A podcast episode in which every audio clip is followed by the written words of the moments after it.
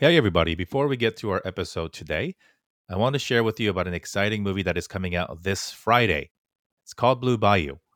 It's from award winning writer and director Justin Chon, who also stars in the movie.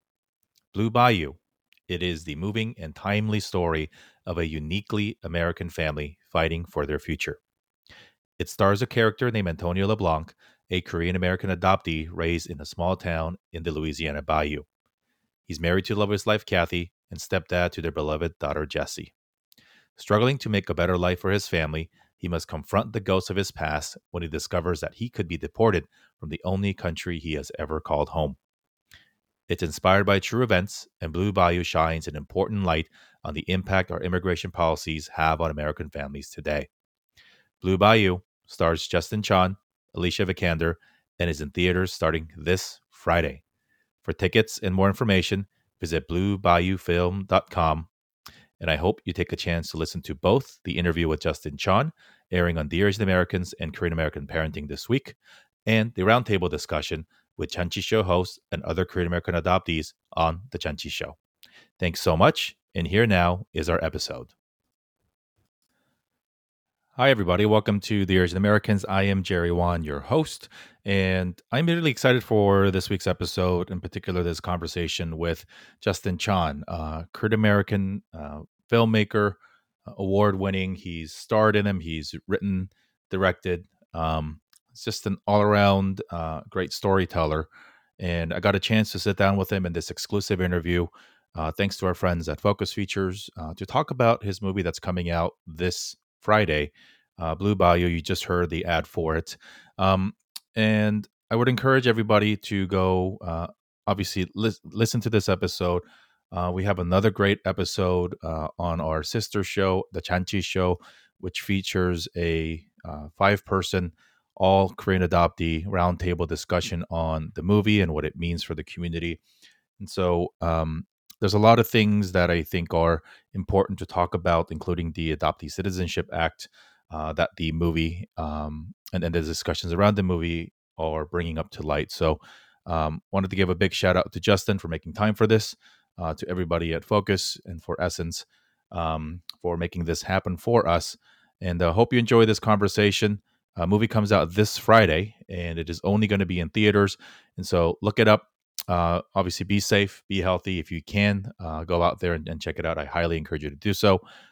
And without further ado, here's my conversation with Justin.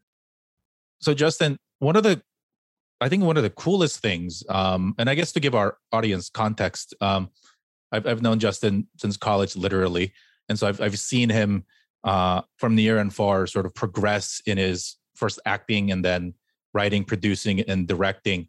And I gotta say, man, one of the coolest things for me is that you are using the privilege of your space to tell our stories. And so, most notably, the your three big projects, Miss Purple, Gook, and now Blue Bayou, are Korean American stories that only we can tell, or that we only should tell.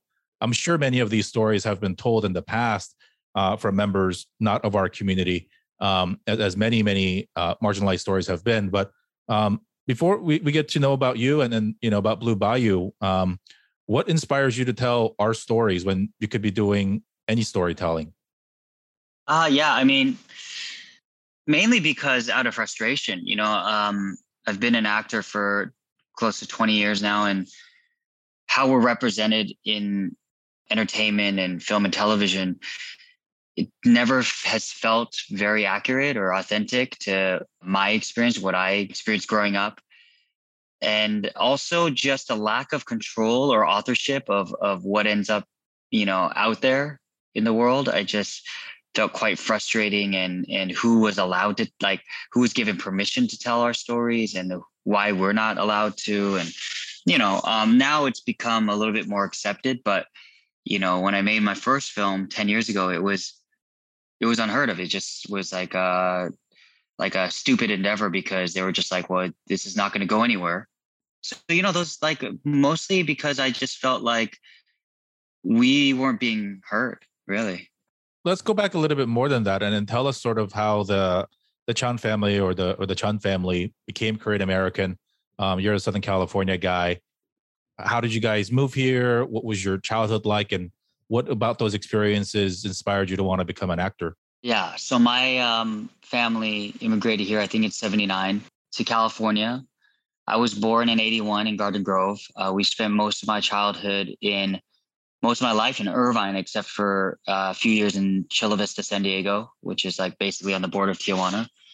My dad was a um, did uh, the flea flea market swap meet. You know, he sold uh, started selling clocks at first, and then sweaters, and then he ended up selling athletic shoes, and and were kind of like the American dream in that way, where he worked uh, at the swap meet for 10 years and then you know once he got enough money he opened a retail location but kept working seven days a week for over 15 years and you know we are definitely like people would be shocked in our community if they found out that my dad did that for a living and we were able to live in like a middle class neighborhood his store and was in paramount which is you know we were right across the bridge from compton in off of rosecrans and we got looted during the riots. So we're very much a part of the fabric of LA history.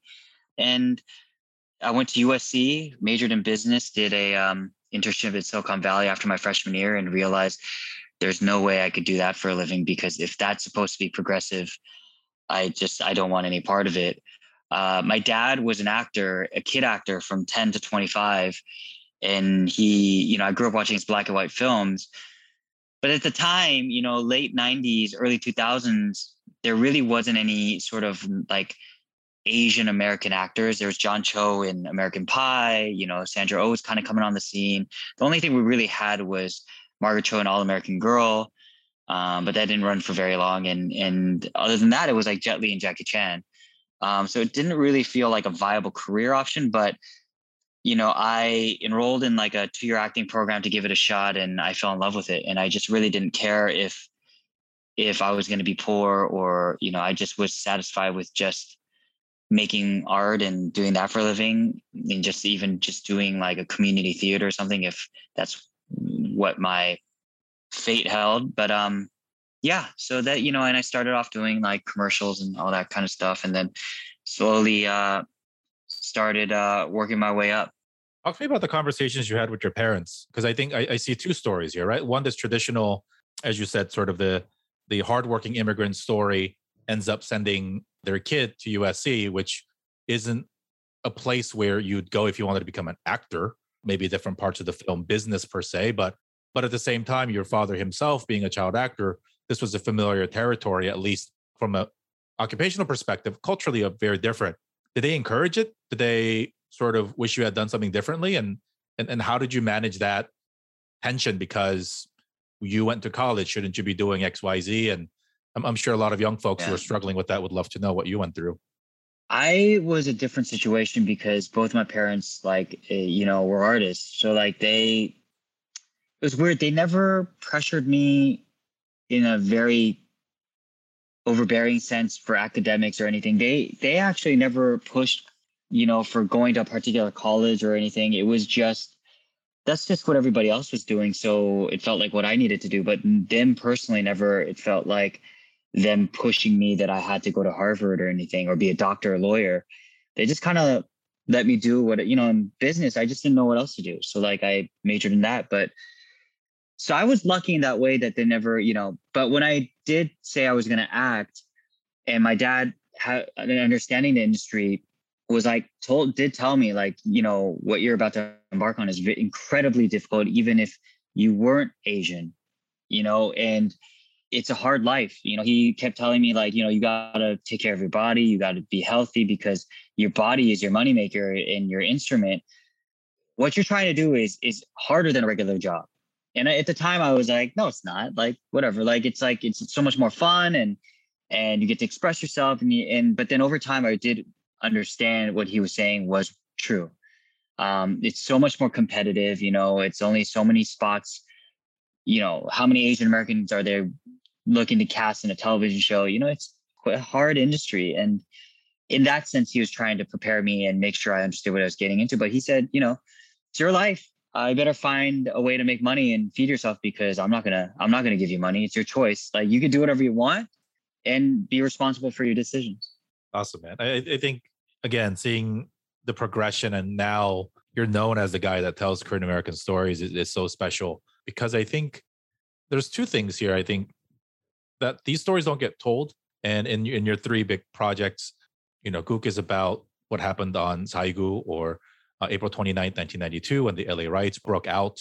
Miss Purple touches on a lot of topics about sort of the other side or sort of the unspoken culture of Koreatown nightlife and sort of what people go through that aren't so celebrated. And in Blue Bayou, your most recent film, it touches upon the narrative of the Korean American adoptee, of which there are about 200,000 globally and 100,000 here stateside that we don't necessarily hear. Uh, their stories have not been told, um, not particularly from a, a Korean perspective. You talked earlier about sort of the frustrations you had being in the industry and perhaps being typecast and being told to play specific roles that other people saw you in. Was there a moment or was it a progression of I'm always going to want to do this? I just need enough experience, contacts, clout, backing to do these stories, or or did it actually grow up because you didn't realize that within the current system of being casted for these things that you had to you had no choice but to write your own characters? Combination of all of that. I mean, um, the the roles that were available to, available to me were very sort of limiting. Like there wasn't many between that and a few negative experiences. You know, like uh, Man Up, my first film, which was about two Asian American kids that were growing up in Hawaii. You know, I wrote that because I was like, how come like Asian American kids are never just shown as just kids dealing with like regular shit, having nothing to do with being Asian American? Mm you know, why can't we have like a like a stoner comedy, like a Dumb and Dumber type of film? So I made it then, and it was very fun. You know, I really and I teamed up with a YouTuber because I felt like at the time, around 2009, 2010, you know, YouTube was such a democracy in terms of like the people chose what they wanted to watch, and it was really interesting that people had an interest for Asian American content, like in spades, like so, like millions and millions of views. I was like, okay, obviously there's an appetite for it so, you know, it was contrary to what the industry was telling me, saying that, oh, it's not marketable. So, you know, I did that film and then and then it was like a few frustrating, you know, experiences. One where a director told me to stay in my place and do what I'm told. And then another one where a frustrating audition where they told me that we were required to use an Asian accent, even though the script didn't call for it. Yikes and then I I said I I'm not willing to do that, and they said then you can leave, you know. And I just you know those kind of experiences, I was like, wow, I really don't have any control. I really don't have any power in how we end up getting represented on screen. So it was a promise to myself that I'm like, well, okay, there's a lot of people complain about this shit all the time. You know, most people complain about what they don't don't like like or what they aren't seeing or very few actually go, okay, you know what? Like especially at that time, you know, like that that are going to be like, I'm just going to do it. So you know, Gook at the time, there weren't any Asian American films, like really none. And having done it once, I'm like, I know I can do it. Like it just needed to be done very economically and and utilizing you know avenues that I felt that can get it some attention. For example, like our goal was to go to Sundance, and that is a world platform. And but it's not someone's backyard. It's like Sundance. It's like the premiere festival. Like it was about being like putting our best foot forward and making the best movie so it could even be worthy of that festival. But you know, it was out of it was out of frustration necessity, you know, and but then also taking action uh, for the sort of inequality that I was seeing in in our uh, you know Hollywood landscape. What's the message to young folks? Because I think the democratization of content is starting to or continues to evolve, right? Even this podcast, I did it because I didn't we didn't have it when you and I were growing up. We didn't have audio-based storytelling of people who weren't your stereotypical finance doctor lawyer types and we both have young kids and one day I was like, well, shit, if my kids grow up again two generations later not listening or not having this, then it's our fault right? Because we have yeah. the resources and we have the opportunity, and it's either do this and still make a living for our family or do make good money, but without the sort of component. But you took, I don't know, it's 20 years from now, but 10, 10 plus years until when, when Gook came out for, for you to actually feel confident or prepared enough to do that, right? Because for 10 years, you were doing all these roles that got you frustrated, that got you discriminated, at that sort of you were at somebody else's direction. What's the lesson there? And what's the lesson for you that you've uh, reflected on and for young folks now that we live in sort of go, go, go, more of a go, go, go and instant gratification sort of a, a mindset now? But this took you decades, man. Yeah, and that's exactly what I'd like to tell young people is exactly what you're saying is it's do or die for me. Like this is it. Like it's like I have to do this or nothing.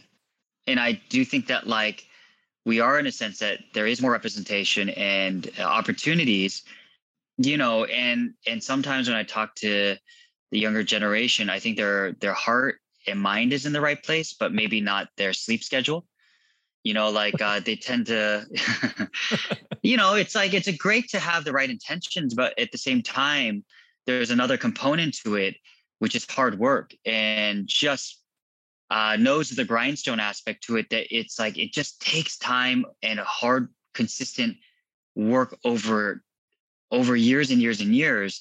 And i do think i see them getting quite frustrated after it doesn't happen in like a year or like they go oh it's unfair or or it's not it's the system's broken it's not meant for me. Well what i've learned through my own experience is no you can forge your own path. It's possible. And you know some kids will be like well you were lucky and you, like in what way? And like my my you know that's my answer is like in what way? It was not there was no path at all. At least there is a path you know there's like case studies and things you can model like a career after um you know, but it, I would say like it's accept that it's going to take a lot of work and that's the default.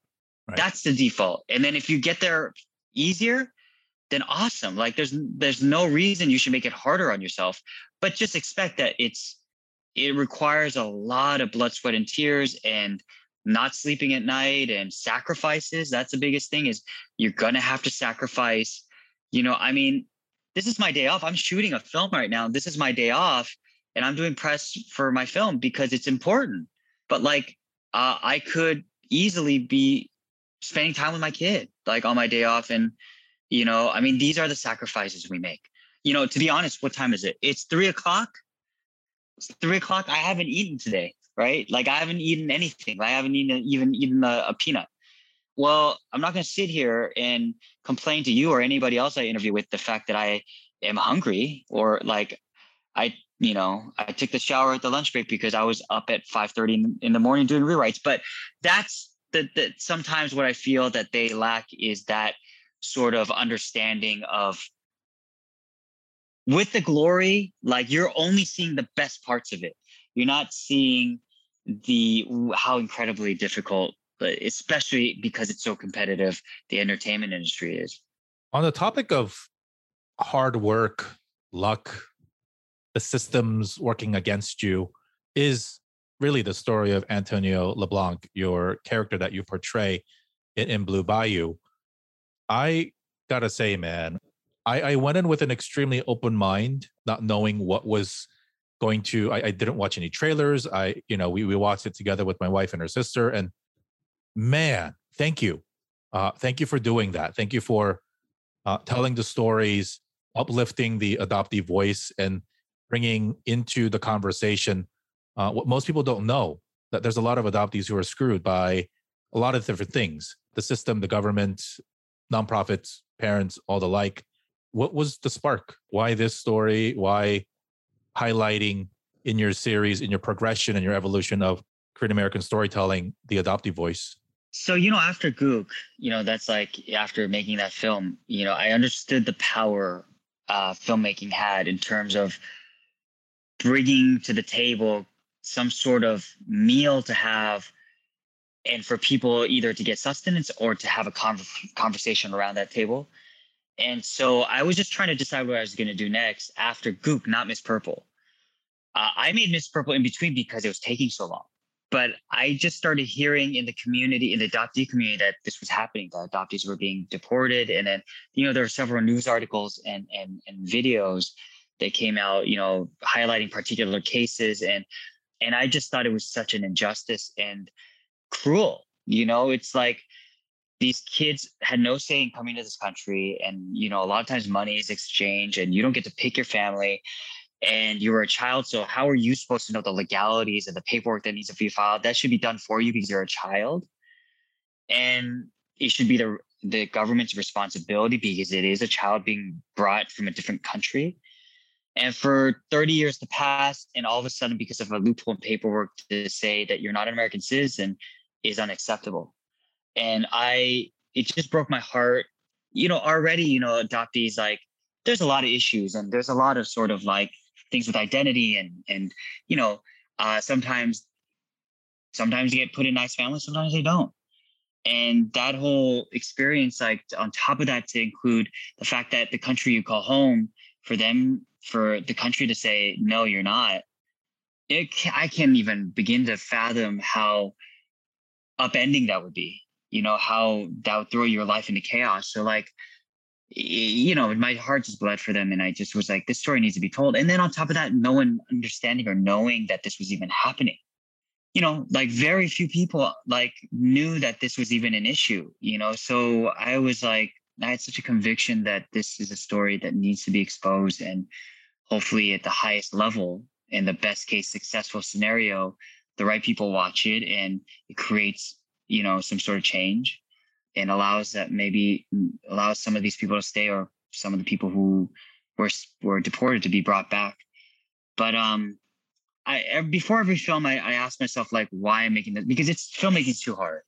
It's a it's a really long like years and years of journey to put something on the screen and get it out there. And so if it doesn't have a bigger purpose than just myself or my own ego or just my own experience why do it? It's just it's too painful. It's too hard. And and but if you're fighting for something, it just becomes so much more worthwhile. And for this one, I think that these people should stay, be allowed to stay.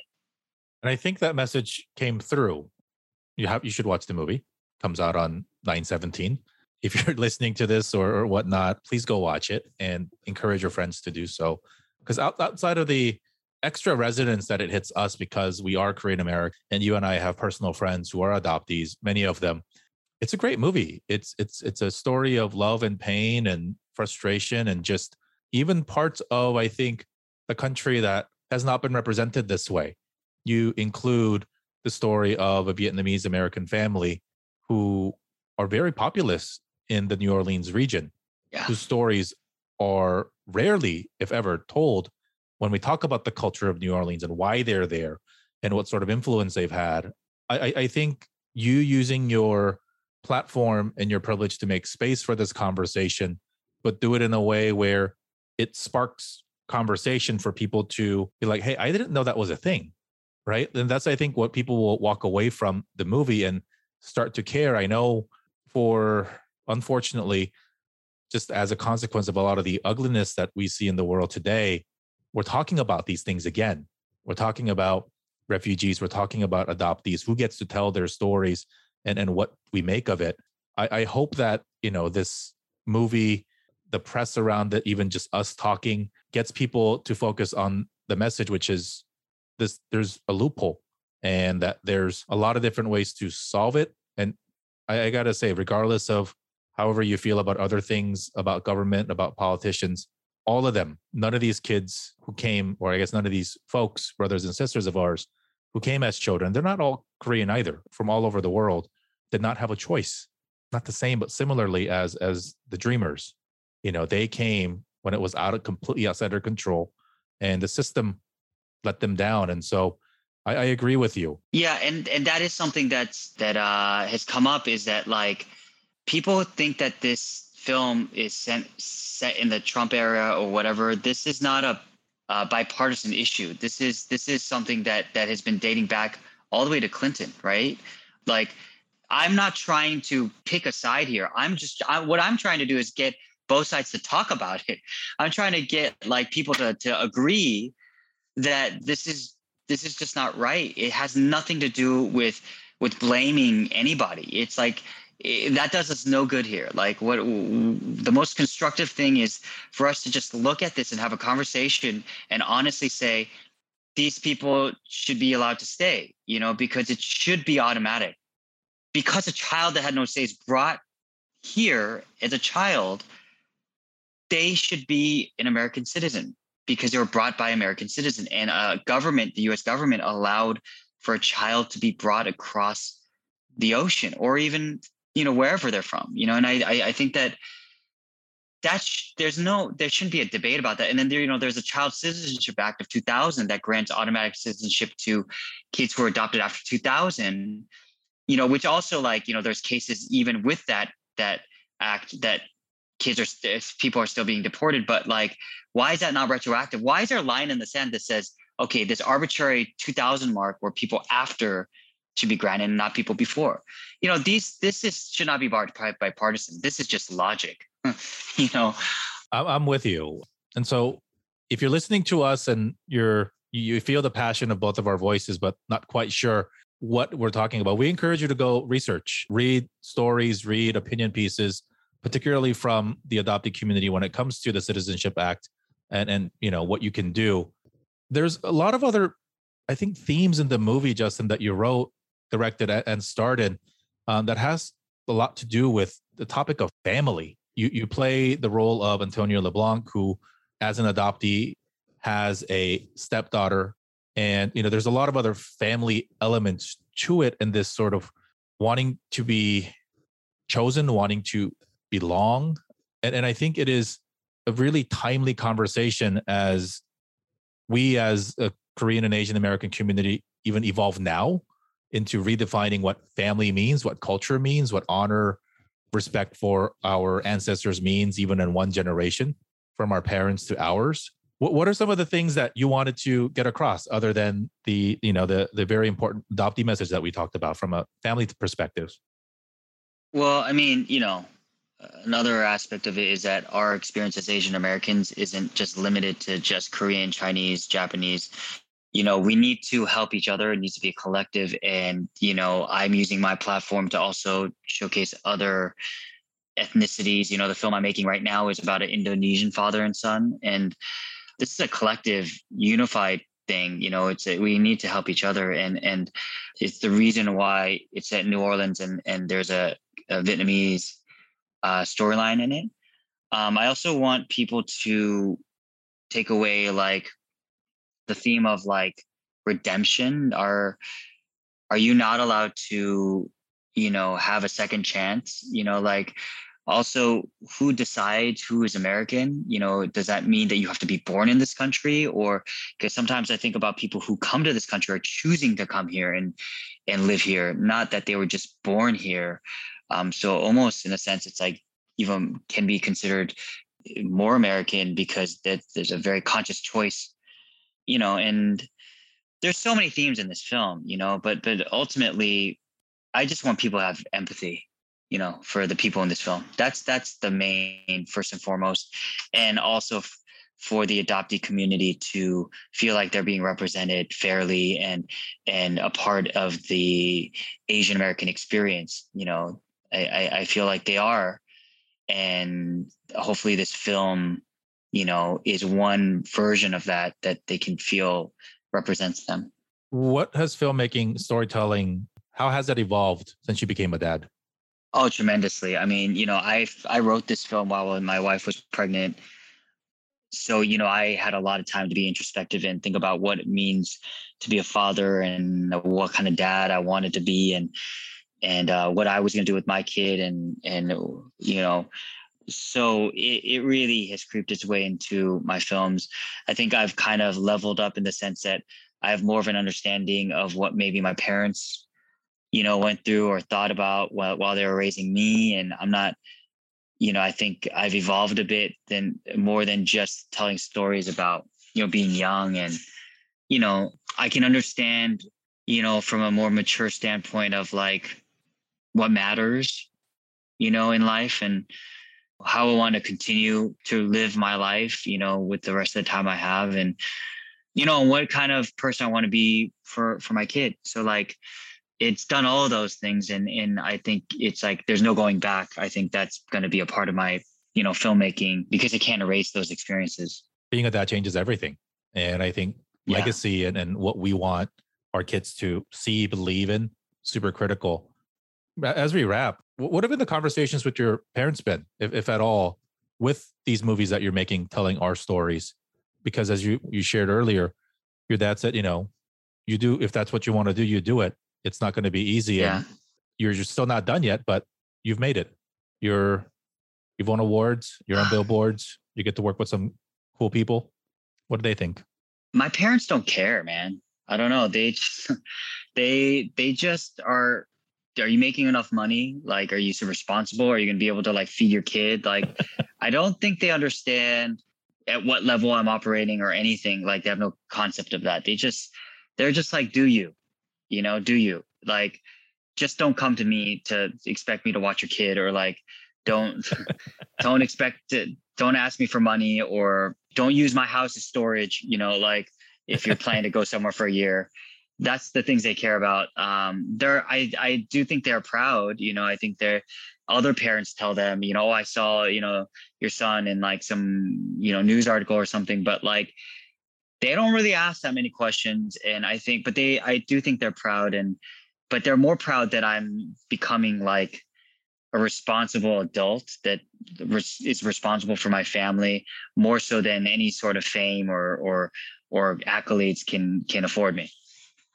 Uh, you know, there's always this joke in our community that doesn't matter what you actually do until the Korea Times writes about you, and then and then the people at church or at the at the community places will then be like, "Oh, they made it." But it's also sort of what matters to them, right? Because we have no idea what our parents went through to bring us up Yeah. to this, and I think there's as is is a really huge theme in Blue Bayou this notion of who makes a sacrifice and then who gets to judge what is made of that sacrifice, which is something that our generation, you and I struggle with all the time, right? Like because they came here and they suffered, who should what, what should we do with it? Really, really critical themes. One, one final thing I want to do, Justin, before uh, we wrap, Dear Asian Americans, as for, for so many of us in, in the storytelling realm, is for me, gift to my kids and for us to be able to tell each other, our kids, ourselves, things that inspire, things that celebrate, and things that support us. And so, share anything that you'd like from the lessons that you've learned with the community and help us close out the show by saying something to the Asian American community. So, I'll, I'll start. And if you can finish, dear Asian Americans. Uh, dear Asian Americans, first of all, we we belong in this country, so let's give ourselves the permission to take up space and represent ourselves in all facets of life, whether that be in the law field or the medical field or the entertainment field. Let's allow ourselves to be heard and respected. Let's not let anyone discount us or our experiences or where we've come from. Let's wear all of that blood memory and history with pride. Let's make sure that we pass these uh, tenets off to our children and make sure that they grow to be strong, confident individuals so that they can be uh, functioning, responsible members of society. Ultimately, we are all one. We must learn how to coexist in this country with all of our counterparts. No one is better than anyone else. And we have to find a way that we can all respect one another and live through love and not through some twisted concept of ego. You know, I think that once we can learn how to be selfless and serve others, we as a community will become free. And I think as we have dealt in the last year plus of so much pain in our community, witnessing attacks, the way that we've been treated, and reflecting on stereotypes and microaggressions, all the things that we grow up with, very refreshing to be able to share a story as you do at Blue Bayou that goes against the stereotype narrative. Most people really are not aware of the adoptee voice and the adoptee experience. And so I think it, as you said, it's all about empathy. It's all about the humanization of us and to make sure that people see us beyond what we look like and to really understand us. So, first of all, thank you. Last of all, thank you, man, uh, for for doing this, for spending a little bit of time uh, with me today. Movie comes out nine seventeen. You can buy tickets. Well, we're recording this in August, but you can even buy tickets now. So. Stay, stay safe, of course. Go by a theater, take your friends, share this out.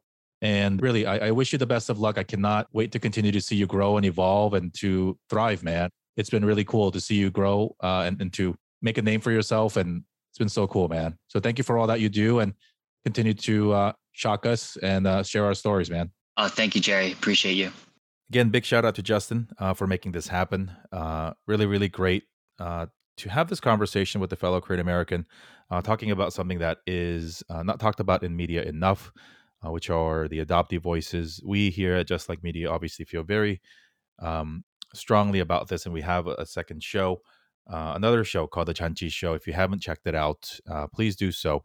tomorrow on Wednesday, September 15th, we're going to be releasing a, an exclusive dialogue with the three hosts of the show, uh, Patrick, KJ, and Nathan, along with fellow Korean adoptees, uh, Katie Gagel and Liz Kleinrock, as they discuss what the movie meant for them, what some of the themes uh, in the movie are about. Um, overall, um, encourage you to go watch the movie uh, and then share your thoughts. Um, let me know what you think about the movie, what you thought about this interview. If you're new to the show, welcome. Uh, hello at dearasianamericans.com or hello at jerrywon.com, uh, at Dear Asian Americans on Instagram, at Jerry J. Won on Instagram, and would love to engage with you there. Thanks again for tuning in. Hope you continue to stay safe and healthy. And I will see you next time here on Dear Asian Americans. And I've been your host, Jerry Won, wishing you health, safety, and happiness.